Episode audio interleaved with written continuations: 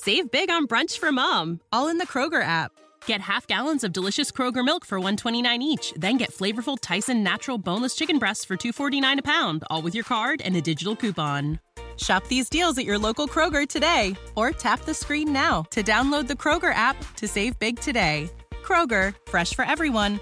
Prices and product availability subject to change. Restrictions apply. See site for details.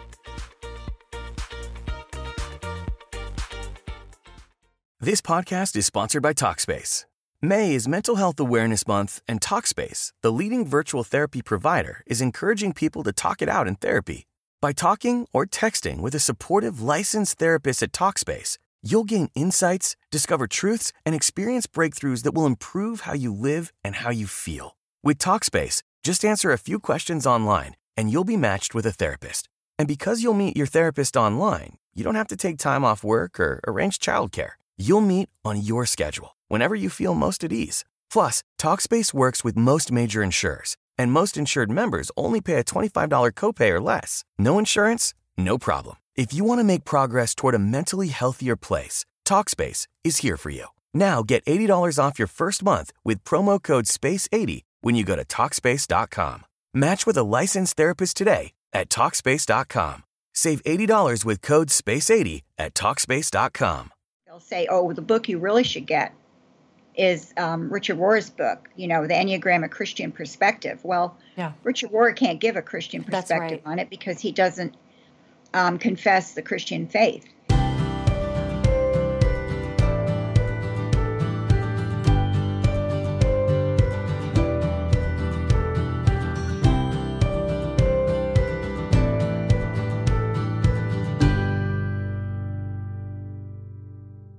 Got a great video for you today, but I just want to remind you that my new book, Another Gospel, is coming out very soon.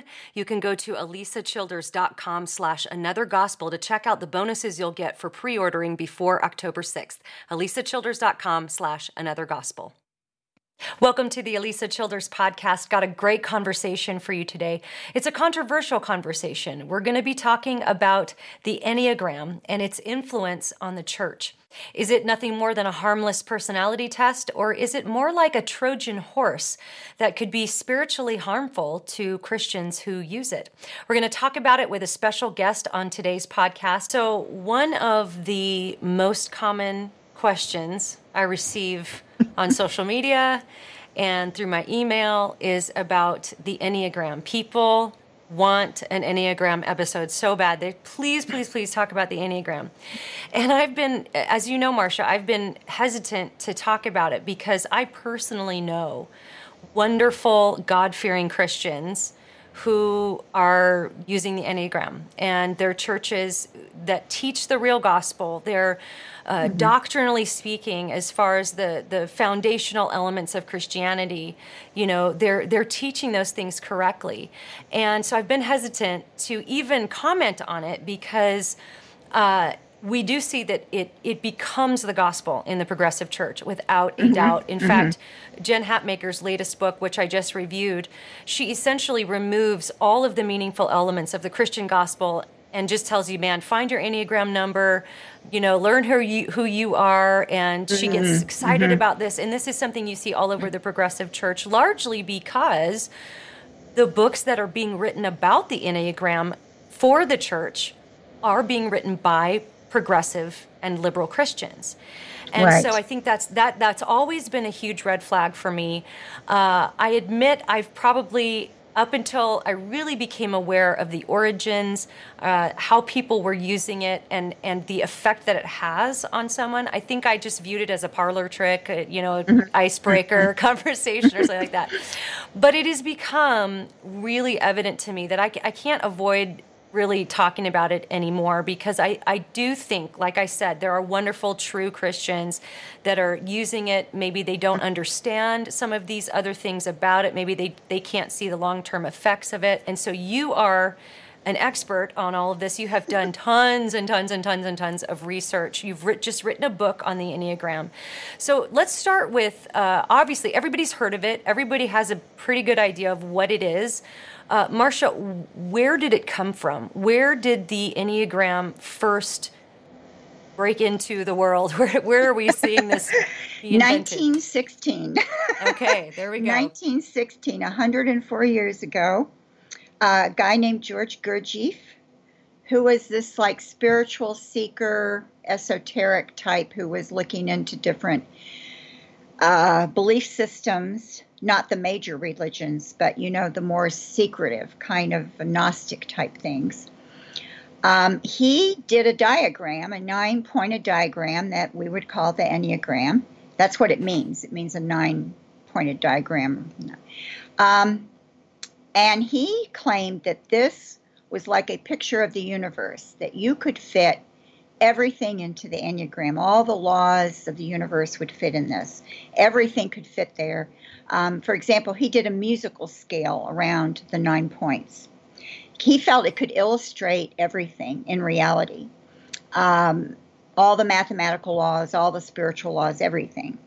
Um, he came up with the idea of the law of three and the law of seven, and he applied it to the Enneagram. Basically, he was like playing around with it. How do all the different nine points um, integrate with each other, or how they all fit together? And he would put things in there to make it, quote unquote, work. Um, it had nothing to do, though, with uh, a type or a personality or anything else that is being taught now. and his followers, um, he had a follower named Uspensky. Now, Gurdjieff never wrote about the Enneagram, but his follower Uspensky did write about the Enneagram based on what Gurdjieff taught, according to Uspensky. Um, and Uspensky was still talking about it as a spiritual kind of diagram. Uh, now, after that, that was he and Gurdjieff both died in the late 1940s. Somewhere around the 1960 or, or in the 60s, this man named Oscar Ichazo, who had a school in Chile called Arica, and it's in a town called Arica, Chile, on the coast, started teaching it. Now, how did he get it? Um, in the in the research that um, I was doing, uh, it was it's there's no definitive history, and what you find with the Enneagram, which is true for a lot of things from the New Age, you find a lot of different contradictory stories. Yeah, it's really hard to get the facts mm. because all these people give stories. um, and it seems like the most likely was that he ran into some followers of Gurdjieff. Gurdjieff still has followers around the world. There are actually people who who are like sort of cult followers of his teachings. Um, and somehow, probably, uh, uh, Ichazo came across this, and he decided to kind of teach it his own way. And so, in his little secret occult school in Arica, he was teaching the Enneagram as uh, a picture of ego fixations. So, he made each of the nine points an ego fixation, something you get fixated, your ego gets fixated. Ichazo's view was that your ego, your outward, who you seem to be outwardly, your outward personality and everything, was a cover up for the real, true, inner, essential self, the, or the true essence in the self. Your essence is actually pure mm. and untouched by anything bad or anything wrong.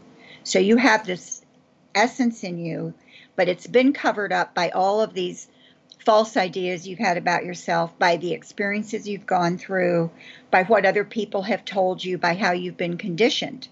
That's the ego, is the false self. This is an idea that's very common in, in, in Jungian thinking and in the New Age as well. Um, even in astrology, I was a professional astrologer. And so the idea is that there's this pure, untouched self. Uh, and so that's what he taught. So you find your ego fixation, and when you understand that that's not really you, then you can see this pure self at the center of who you are. So it still wasn't being taught as anything person, personality wise or any of the way it's really being taught today. Ichazo had a student at his school named Claudio Naranjo, who was basically a, he was a psychiatrist, but he was a spiritual seeker. He went to Ichazo's school because he was searching for things. He was searching spiritual truths. After his son had died, he had a crisis and he started this spiritual journey he learned the Enneagram from Ichazo, and then he took it to a very edgy place in Big Sur, California called Esalen. Um, and it was a very wild place with experimental psychology, people doing uh, hallucin- hallucinogen, uh, hallucinogenic drugs, trying to have spiritual trips with drugs like they did in the 60s, etc. He took it there. He went there around 1970. And he claims in two videos on YouTube that he got the types that we now associate with the Enneagram.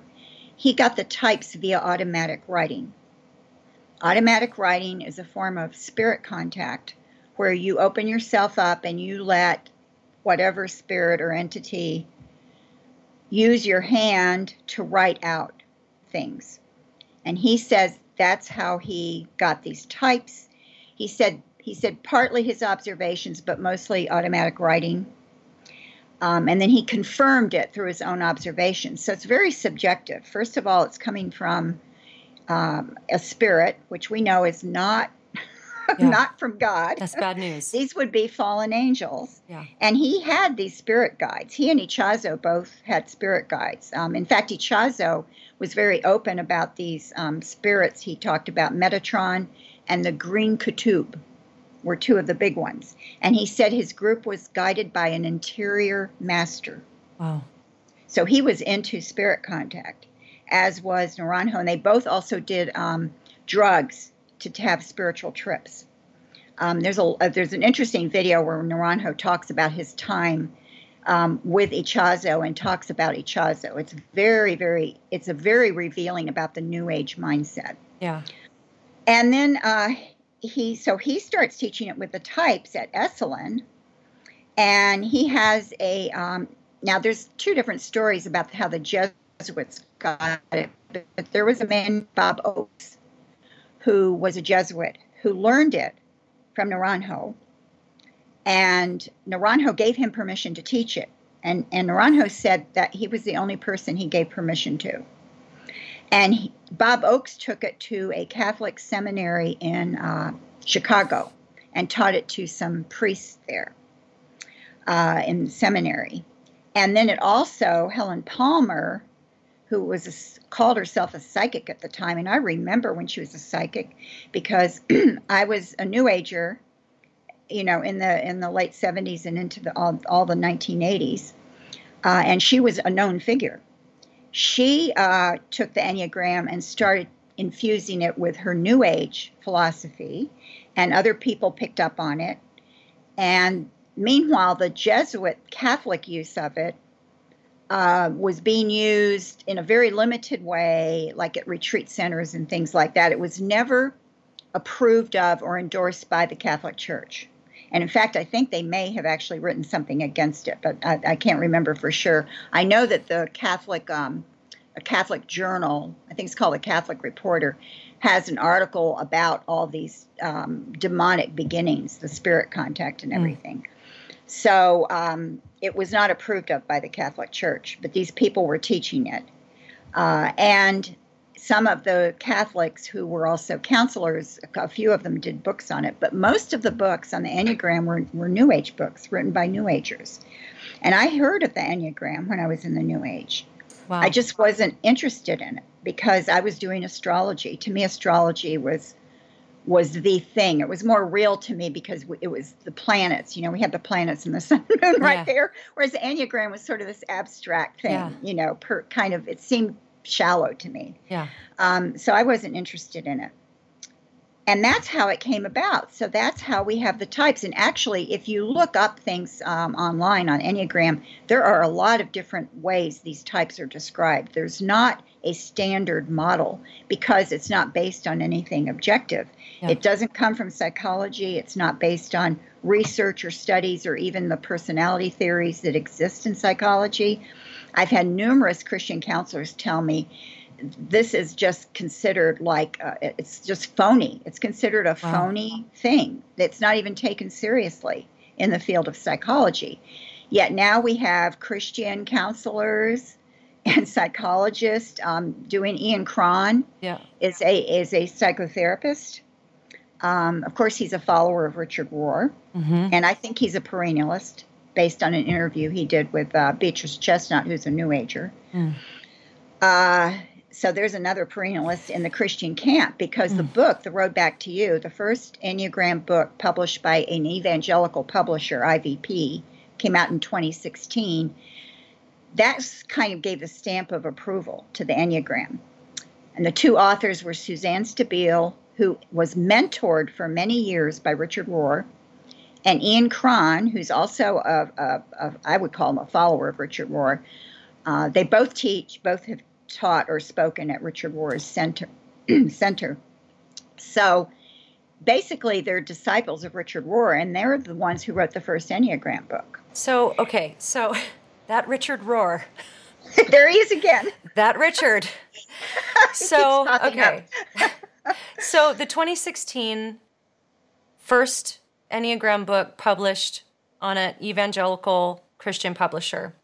Is that when the sort of explosion of the Enneagram happened in the church, would you say? Yes.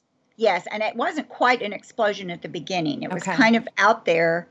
Um, you know, the book would be looked at by some people, and you'd hear now and then people giving a talk on it, but it wasn't really popular or taken up. I think the next year when um, Chris Heuertz's book was published, The Sacred Enneagram by Zondervan. Yes. That gave the Enneagram another push because here's another publisher. And um, by the way, here again, um, Chris Heuertz was mentored by Richard Rohr.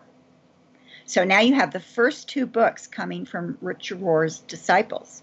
Yes. And I believe that Chris Heuertz is a perennialist, he and his wife. I have looked at a lot of things they've written um, and said. And to me, there's no doubt that they are. Let us know what is perennialism because there's going to be some touch points as we go along. And I want people to know what that word means uh, as this discussion continues. Yes. Okay. Thank you, Alisa, for letting me uh, talk about this. Um, perennialism, also called the perennial philosophy, perennial wisdom, and the perennial tradition, is a view that even though all religions look differently, different outwardly, at their core is the same truth, which they sometimes call the same divine reality. And this truth at the root of all religions is what holds these religions together. So basically, all religions are true in their own way. And you discover this truth through mysticism, through contemplative practices. That's how you become aware of it your consciousness has to open up to it. So it's a change in your perception to see this. Um, and the people who are followers of the perennial view believe in keeping the different religions distinct because they think each religion has benefits for those who follow it. So they don't want to blend religions or make one religion. They believe in the different religious traditions. So they'll often use that word. I'm following the Hindu tradition or Hindu wisdom. I'm following the Christian tradition, etc. So now we have we have over 15, way over. I think we're up to maybe 20 Enneagram books.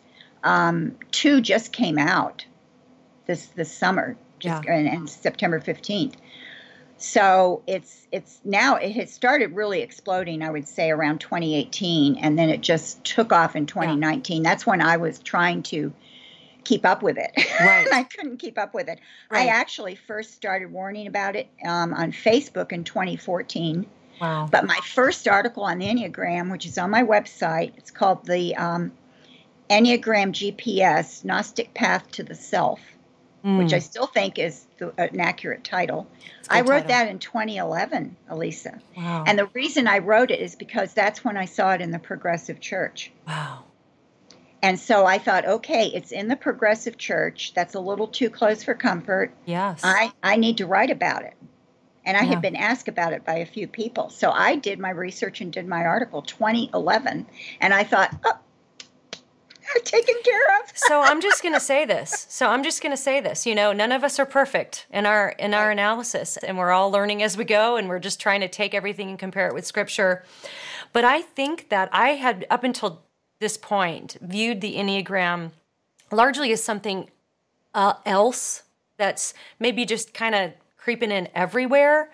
Uh, but I think that you have convinced me that this really is obviously it's a new age with occult beginnings and things like that that is coming in through the progressive church. It would seem uh, mm-hmm. it's it's one way that progressive leaders such as Richard Rohr and Ian Cron and and others uh, can get their ideas into the evangelical church yes. and maybe hook some people because that was always that was always a concern that so many of these books that you see that are marketed to Christians about the Enneagram are written by progressive Christians, particularly just this this incredible influence that Richard yes. Rohr has. And so oh let, let me ask you this because one of the things that people will often say when you talk about the Enneagram is they will say, but it works. It described me mm. perfectly. Maybe they took the test, and uh, I got to admit, I probably, I don't know, I took a test a while back just to see what they would say, and I, I don't even remember what number it gave me, but I've had friends, you know, say, well, I think you're this number, you're this number. Yeah.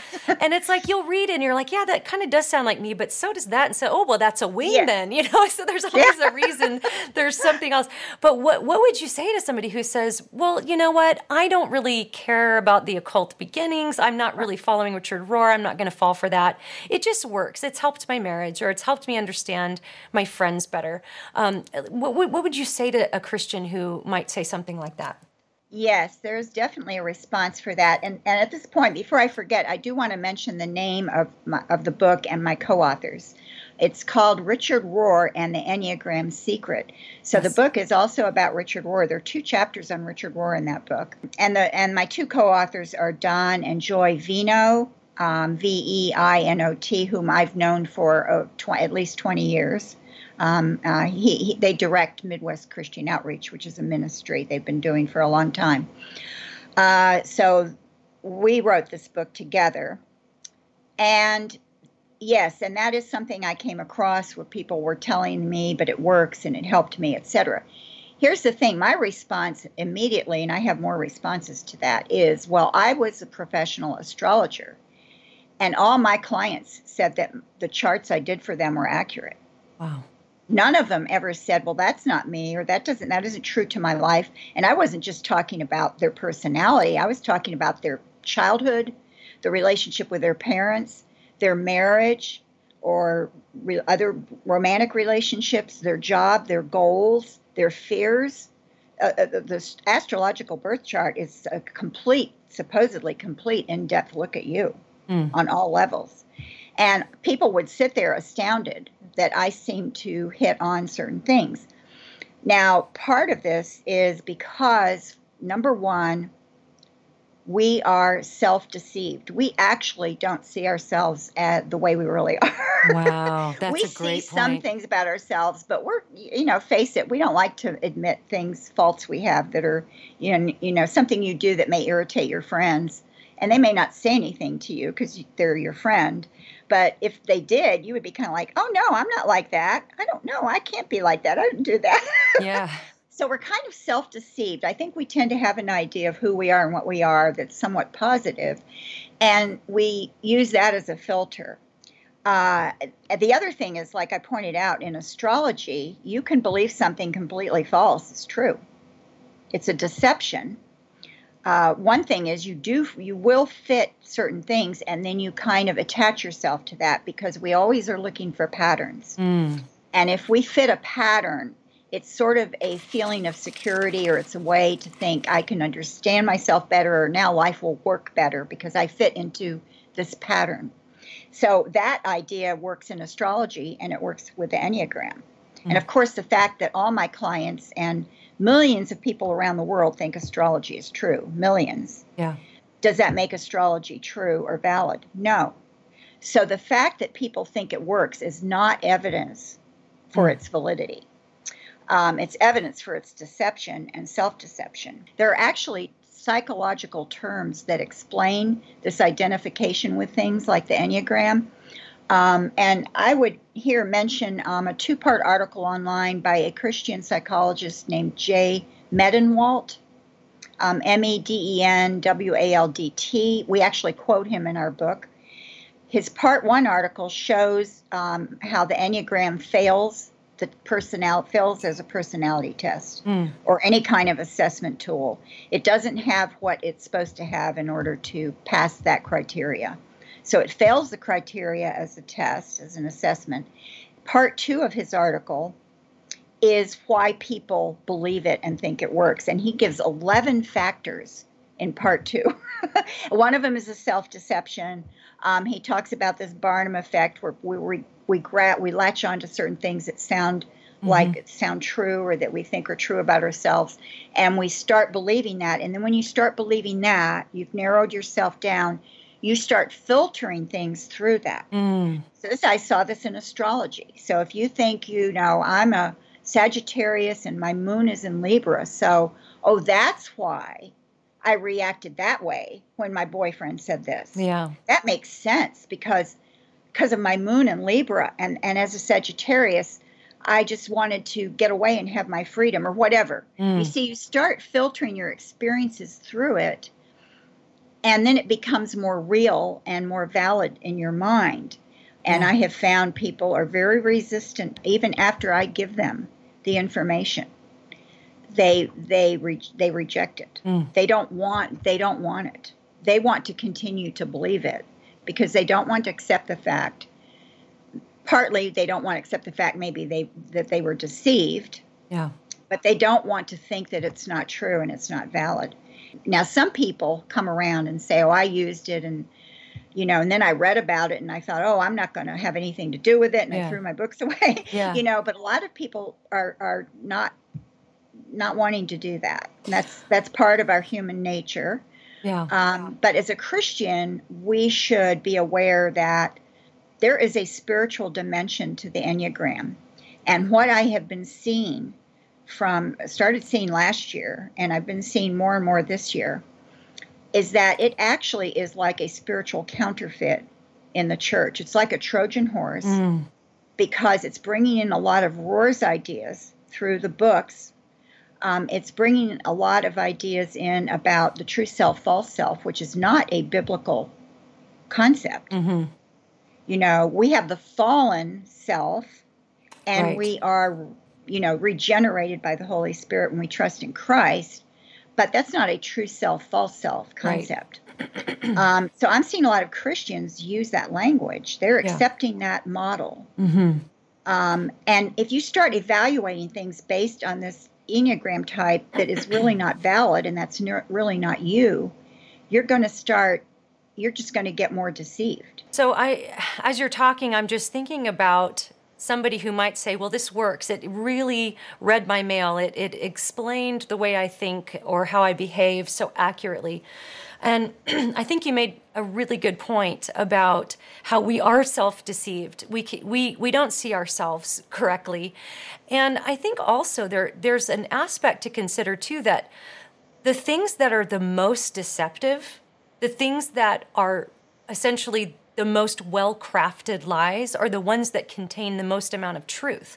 And so there may be some sort of uh, observation about human nature that somebody in an enneagram book is making that rings mm-hmm. true and that mm-hmm. you know that might be something that they're observing about human nature that you go oh well it must be true because they made this observation right but just like in progressive christianity you're going to hear um, a lot of truth you know you're mm-hmm. going to hear uh, things about jesus that are true even things about the bible that are true uh, mm-hmm. but but you have to look, zoom out and look at the overall picture that's being painted, the overall um, message that's being conveyed. And my concern, too, just when I'm looking on Amazon and just seeing book after book after book after book written on the Enneagram, devotionals written for Christians yeah. based on the Enneagram, children's books. And I'm thinking about how much time and energy is spent yeah um, that you could be reading scripture, you could be listening to good right. Bible teaching, you could be reading uh, some apologetics, you could be reading something that's really going to edify your spirit and point your eyes toward God, but really the Enneagram is pointing your eyes back at yourself. And yes. that would be a huge caution for Christians as well, because anytime you're shifting your focus from God to self, let's say even you're listening to this conversation and you're like, well, I don't buy the occult origins. I don't care about that. I don't think it's spiritually dangerous. I, I don't buy this whole idea that, you know, hey, I think it works for me, so I don't buy that. At least consider the idea that it's turning your your gaze from Christ to yourself mm-hmm. to try to analyze yourself, get to know yourself right. better, interact with other people better.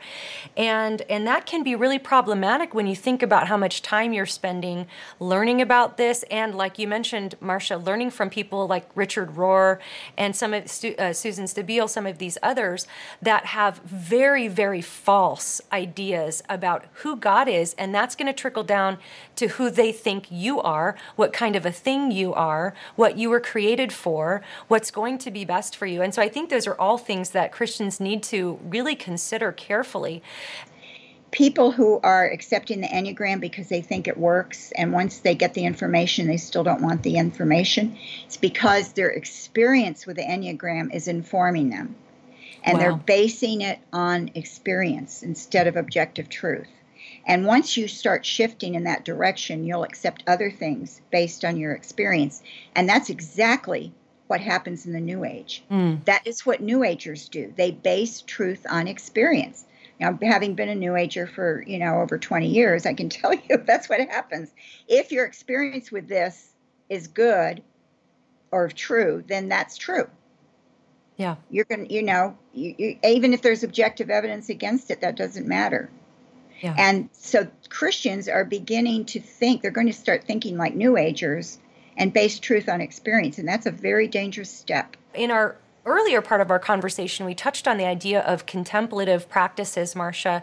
And I'm wondering if there's uh, like a connection between uh, contemplative practices, contemplative prayer, and uh, the Enneagram. Yes, there definitely is. And I have noticed that.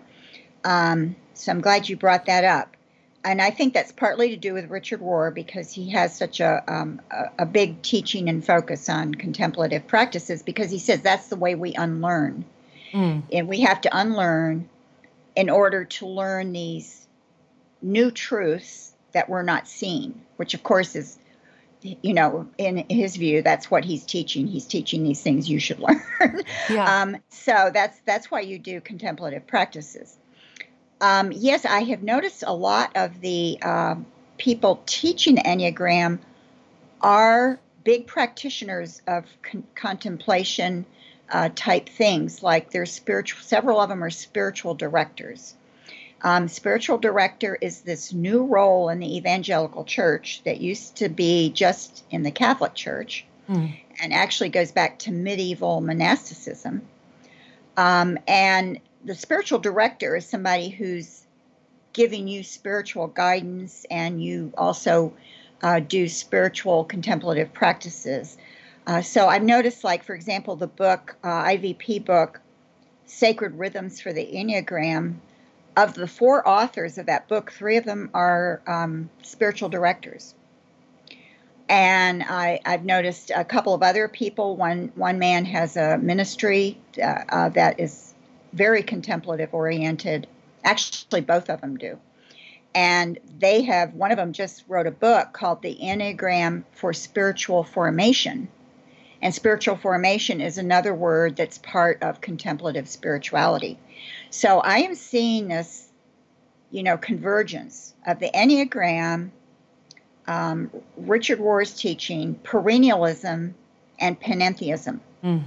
I am seeing that convergence. And I, have done several uh, Facebook posts on the Enneagram and contemplative uh, spirituality and perennialism because I was reading two of the authors of that book that I mentioned, The Sacred Rhythms for the Enneagram.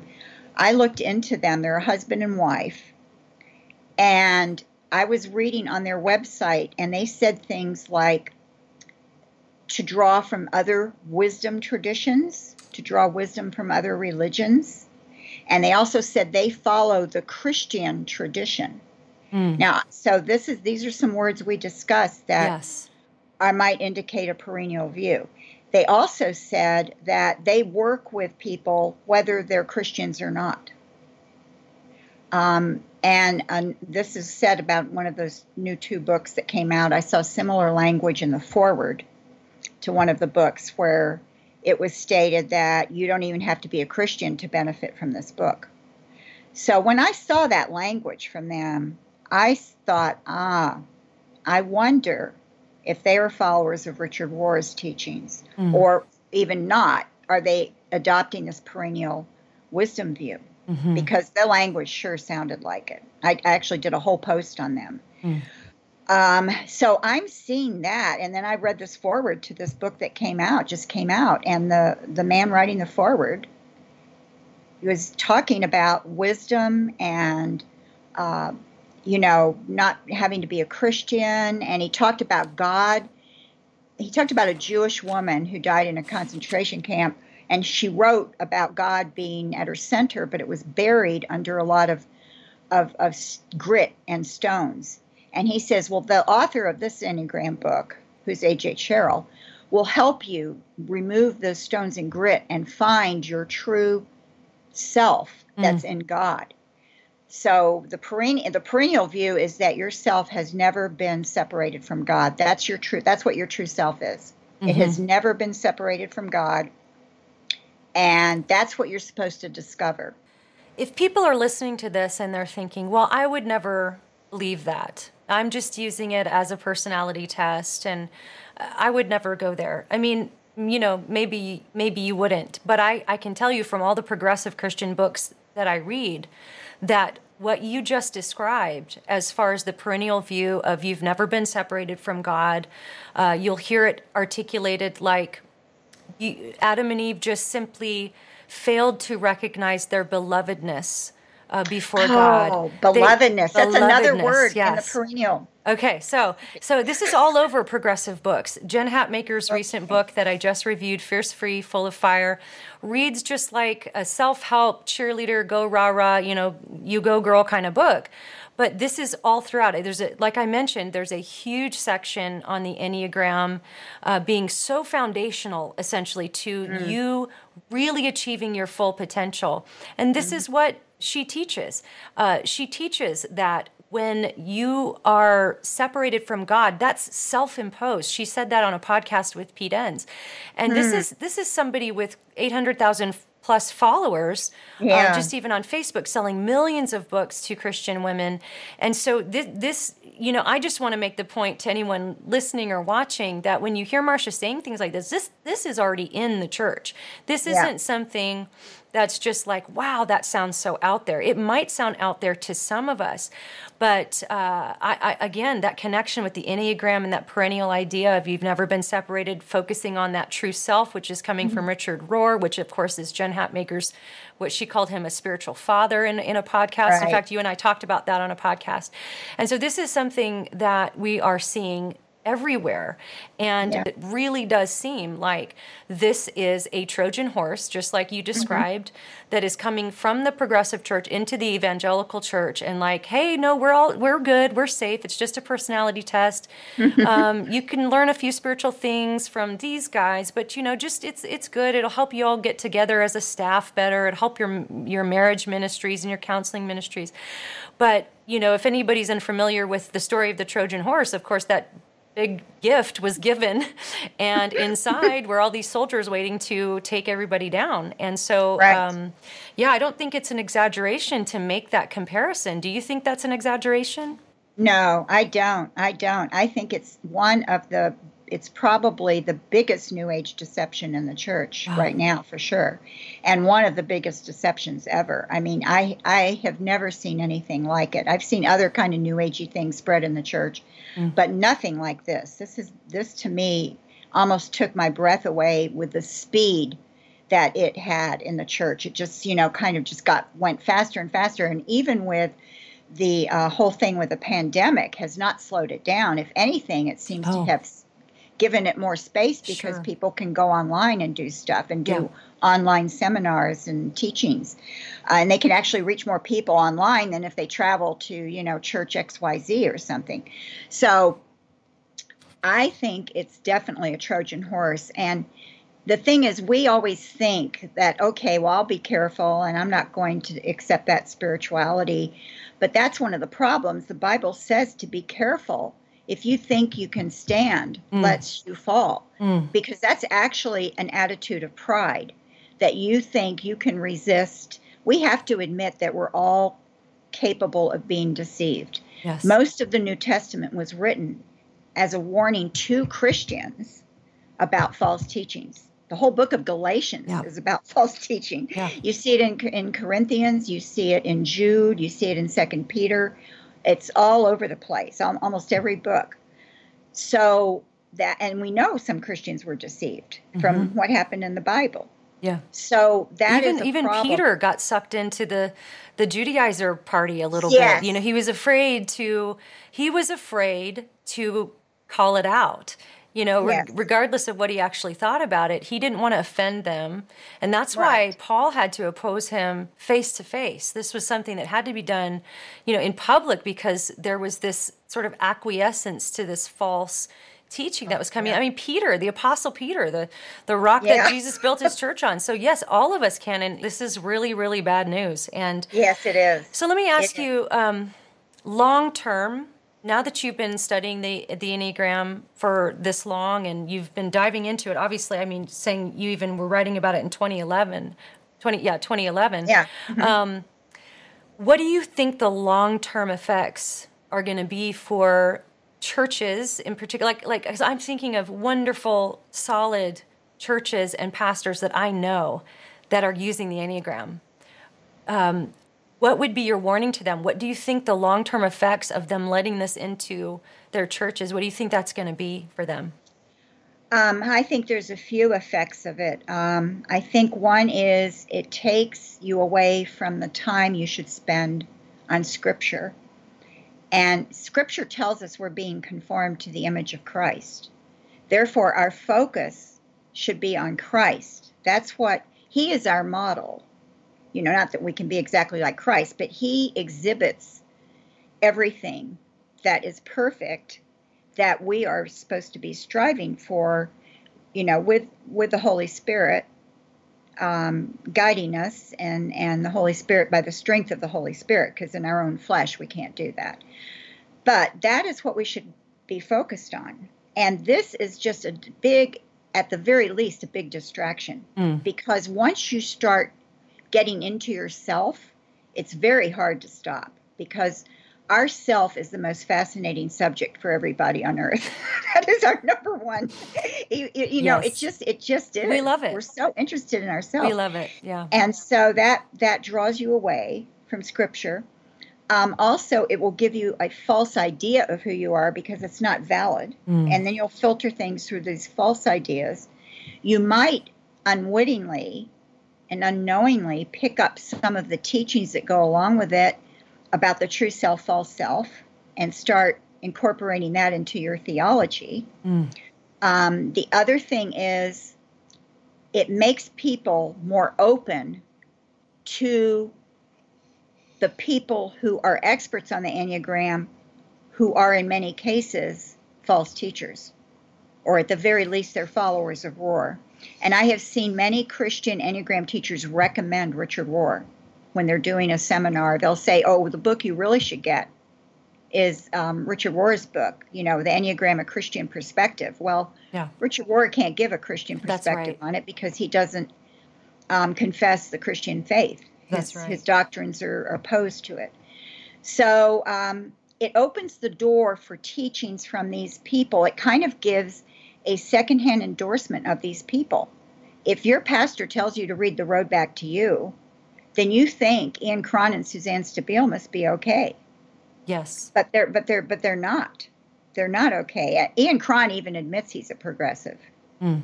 He even said he's a progressive. Yeah. So um, it opens the door to this bad theology that way.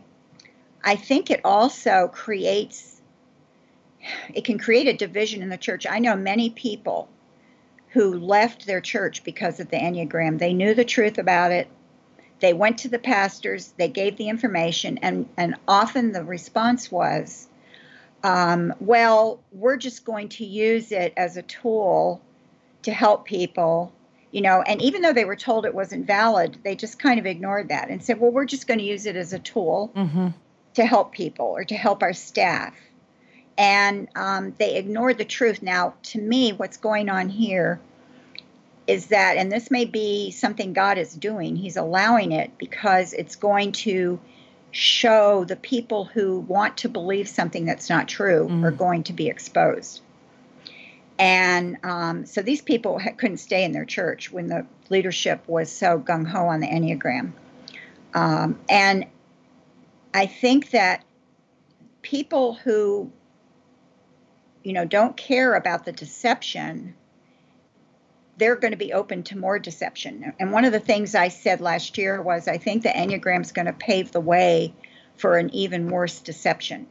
It's maybe something that is is paving the way for something else. Mm. Now, that's you know that's speculation on my part. Nobody has to accept that as true. Right. that that's what I was speculating on, um, and I, I, really think that's possible. Yeah. Maybe it's paving the way for panentheism and perennialism. I well, don't know, I, or maybe I, something completely different. I don't think that's far fetched at all because Mm-mm. people, it's leading people to Richard Rohr and his. Mm-hmm heretical teachings about mm-hmm. the nature of God and the nature of creation, uh, atonement, everything. Yeah. I mean, everything.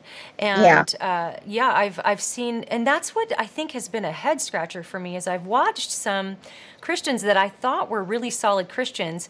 All of a sudden, just become these Richard Rohr fans, and and I'm thinking, mm-hmm. what is the connection that that made them buy into all of these ideas. I, it didn't make sense to me, but I'm wondering mm-hmm. now. I, would be curious to go back and ask. You know, did this start with maybe the Enneagram? Did you did you right. do the Enneagram? Then maybe you read the Richard Rohr book, and then you started reading more of his books and started following him. I wouldn't be surprised to hear uh, if if that would be the case. And also, um, some people might might even say, you know, well, I can separate my theology from my anthropology, meaning I can, you know, my theology can stay over here. And what I think about who I am and what I was created to be and what my purpose is, what my meaning, what will most fulfill me, I can keep that separated over here, but you can't. Right. Can't no, separate can't. those things because the Bible, theology is just it's it's it's the study of God. And mm-hmm. if you are dedicated to the study of God, it's going to infuse, of course, and inform what you think about yourself and what right. kind of a thing you think you actually are and what will fulfill because the purpose of why you were created um, you're going to be the most fulfilled when you pursue that and if you think it's something exactly. that it's not then not only is that going to possibly lead you down a bad road for other ways you think about god and the nature of reality but it can also uh, it, it can also i think be the seedbed for some of this just self focused, self help uh, literature that we're seeing just flood the market, not just in the secular market, but in the Christian market. Because if people are set up to be thinking so much about themselves, then it's it's like a seedbed for them to just buy into these messages of girl wash your face and untamed and fierce free and yes. full of fire yes. and all of these things because you're already orientated toward yourself. And so, Marcia, let's close with this. Um, let's say there's somebody listening or watching this and they're saying, okay, I'm freaking out right now because I love my church. I've been there for 10 years. The pastor is wonderful, gospel centered sermons. But they just had this uh, webinar about the Enneagram and they brought in an Enneagram teacher. And uh, what, what do I do? How would you advise people to go about um, interacting with this when it comes into their local church? Yes, and I, of course I have been asked that many, many, many, many, many times. uh, often private message, but I, I, can't even tell you how many times I'm it's sure. come up. I usually tell them, um, uh, you know, get get a list, bullet point list of what the Enneagram is. I may give them links to um, a couple of my articles, um, and I say you can use this material. Put down what the Enneagram comes from and make the point that it has no validity. It didn't come from psychology or research or anything objective. And that it's connected to Richard Rohr, then you're going to have to briefly at least explain Richard Rohr's teachings are heretical. And it's kind of opened the door for his influence. And that you think that this thing is probably worse than it appears. It may look innocent, but it's got all of this, you know, baggage with it. And from what I've seen, it has done damage. So I try. I just try to tell them to just lay out what they want to discuss or, or give to the pastor or whoever they're meeting with. Um, and several people have done that, and some of them have had good meetings um, where the pastors are listening or they're going to consider. Several of them have done it, and the response has been, well, that's okay. Uh, yeah, we know that, or we're not concerned about that because, you know, we're going to teach it in an orthodox way and we're going to just use it as a tool. They, they just don't they don't want to accept it. So unfortunately, I have to tell people you need to be prepared for you know the pastor not agreeing with you, and then of course it's up to the person. Um, you know, are you going to be able to stay in this church or not? I mean, this is a very difficult thing when people have yeah. been, especially if they've been in a church a long time. And in in the case of people, some people I know, they were in their church a long time and they and they left. Yeah, they couldn't stay there knowing this was being supported by the leadership. Mm-hmm. And so this is a very heartbreaking effect of yeah. the Enneagram. Yeah. It's a very sad thing. And I really feel for those people. I really, really do. Um, that's one reason I wanted to get the word out as soon as I could. When I started seeing it, mm-hmm. I was posting about it. And first, there wasn't a lot of response because most people didn't know what it was. And right. then they started saying, "Hey, you know, I I didn't know this was really a thing." and, then, yeah. and then all of a sudden, this friend told me, "Have you done the Enneagram test?" Yeah. So um, I just tell them they they need first of all they need to approach leadership. That's what we should do as Christians if we have an issue um, in the church, we need to approach. In this case, you would need to approach the leadership if they're supporting it, and just explain calmly mm-hmm. what the facts are, and pray. You know, pray, and yeah. have others praying for you. And that's the best I, think, I can offer. You know, yeah. it's. Um, I know one guy just the other day told me he bought um, a book for himself, and then he bought two other books for two of his pastors. And he had a meeting with them, and he told them about the Enneagram and what it was. And he said, they, they said they wanted more information. And he said, Well, I have a book to give you. so he go. actually is giving a book to the pastors. Yeah. Um, so it's good if they want more information that's good yeah that means they're willing to examine the evidence and i think sharing a resource can go a long way you mentioned yeah. that you have blog posts on this sharing this podcast with your pastor might be a good introductory way because yes. it puts a buffer between you and the other person. So they're not having to stare at you as you're telling them this and then respond yeah. right away. But you can say, "Hey, would you be willing to take an hour and listen to this this podcast and, right. and talk with me right. about what you think about what you what you heard?" Um, that that can go a long way. I find uh, a lot when I'll see people posting books, maybe by progressive Christians or books that are promoting things like critical race theory or uh, the New Apostolic Reformation or something like that, it's so helpful to just say, "Hey, have you considered uh, this perspective?" And mm-hmm. and that way, it's non-confrontive to start, right? And right. it's just a it's a way to kind of put an olive branch out, like, "Hey, here's here's another perspective you you might consider, and I'd love to talk to this to you about this." And so um, you can get right and say and, and express, you know, I'm doing this out of yes out of concern and love love for this church Yes. And, uh, you know, love for my pastors. And that is what is compelling me to want to share this information with you, you yeah. know, and you and approach it like that because you're doing it out of love, out of yeah. love for Christ, out of love for the truth, out of love for your, your local church and pastors. Yeah. Um, you don't want to see something like that coming in. Um, I thought of one thing real quick yes. danger that I meant to say. This is something that came to me like later. I didn't initially realize this. People who are accepting the Enneagram because they think it works, and once they get the information, they still don't want the information, it's because their experience with the Enneagram is informing them. And wow. they're basing it on experience instead of objective truth. And once you start shifting in that direction, you'll accept other things based on your experience. And that's exactly what happens in the New Age. Mm. That is what New Agers do. They base truth on experience. Now, having been a New Ager for you know over 20 years, I can tell you that's what happens. If your experience with this is good or true, then that's true. Yeah, you're going to, you know, you, you, even if there's objective evidence against it, that doesn't matter. Yeah. And so Christians are beginning to think, they're going to start thinking like New Agers and base truth on experience. And that's a very dangerous step. Mm. So, no, that's good stuff. That's good stuff. Marcia, tell the listeners and viewers uh, where they can, we're going to put a link to your book in the podcast okay. notes, of course. And, uh, but, but, tell them again what it's called. Tell them about your website, your Facebook page, where okay. they can connect with you. And I'm telling you, Marcia is one of the most prolific writers I know. She's I, I don't know how you do it, Marcia. I don't know how you're analyzing so much information all the time and putting out resource after resource after resource of commentary. So prolific writer. if you have a question about anything that has to do with the Enneagram or New Age or perennialism or panentheism, you can find something Marcia has written on it. I guarantee. So tell them where they can find some of this stuff. Okay, thank you. Um, yes, I have a website, ChristianAnswersForTheNewAge.org. And I have six articles on the Enneagram now. Um, if you go under topics, everything's listed alphabetically. So just look under E and you'll see the six articles there. Uh, then on Facebook, I have a ministry page called Christian Answers for the New Age. So that's very easy um, to find. And you just put that in the search box, it should come up right away.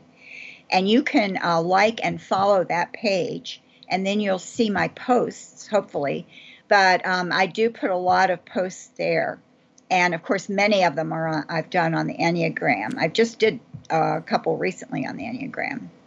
Uh, so my topics are covered there, and that's the more up to date stuff because a lot of things I put there are not going to be on my website because I just can't put everything on my website. Right. So um, I try to keep current, very current things there on the Facebook page. Okay. So th- those are the two main things. Plus, and then the um, book is what the, the book's book. called.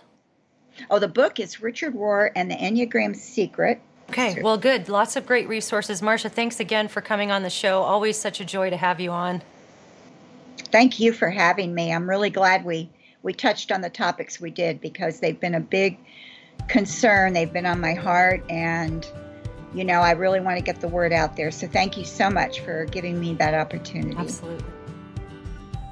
Thank you so much for tuning in today. If you enjoyed listening to or watching this podcast, you can go to alisachilders.com and click the subscribe button, or you can subscribe on YouTube or iTunes or wherever it is that you're listening to this podcast. Don't forget to go to patreon.com slash Alisa Childers and take a look at some of the ways that you can come alongside us financially and with your prayers to help get the message out to more people. Have a great week.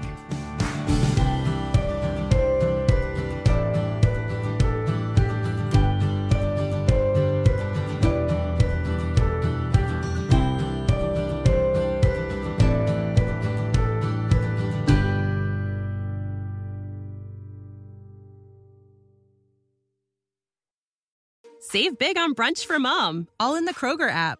Get half gallons of delicious Kroger milk for 129 each, then get flavorful Tyson natural boneless chicken breasts for 249 a pound, all with your card and a digital coupon. Shop these deals at your local Kroger today or tap the screen now to download the Kroger app to save big today. Kroger, fresh for everyone. Prices and product availability subject to change. Restrictions apply. See site for details.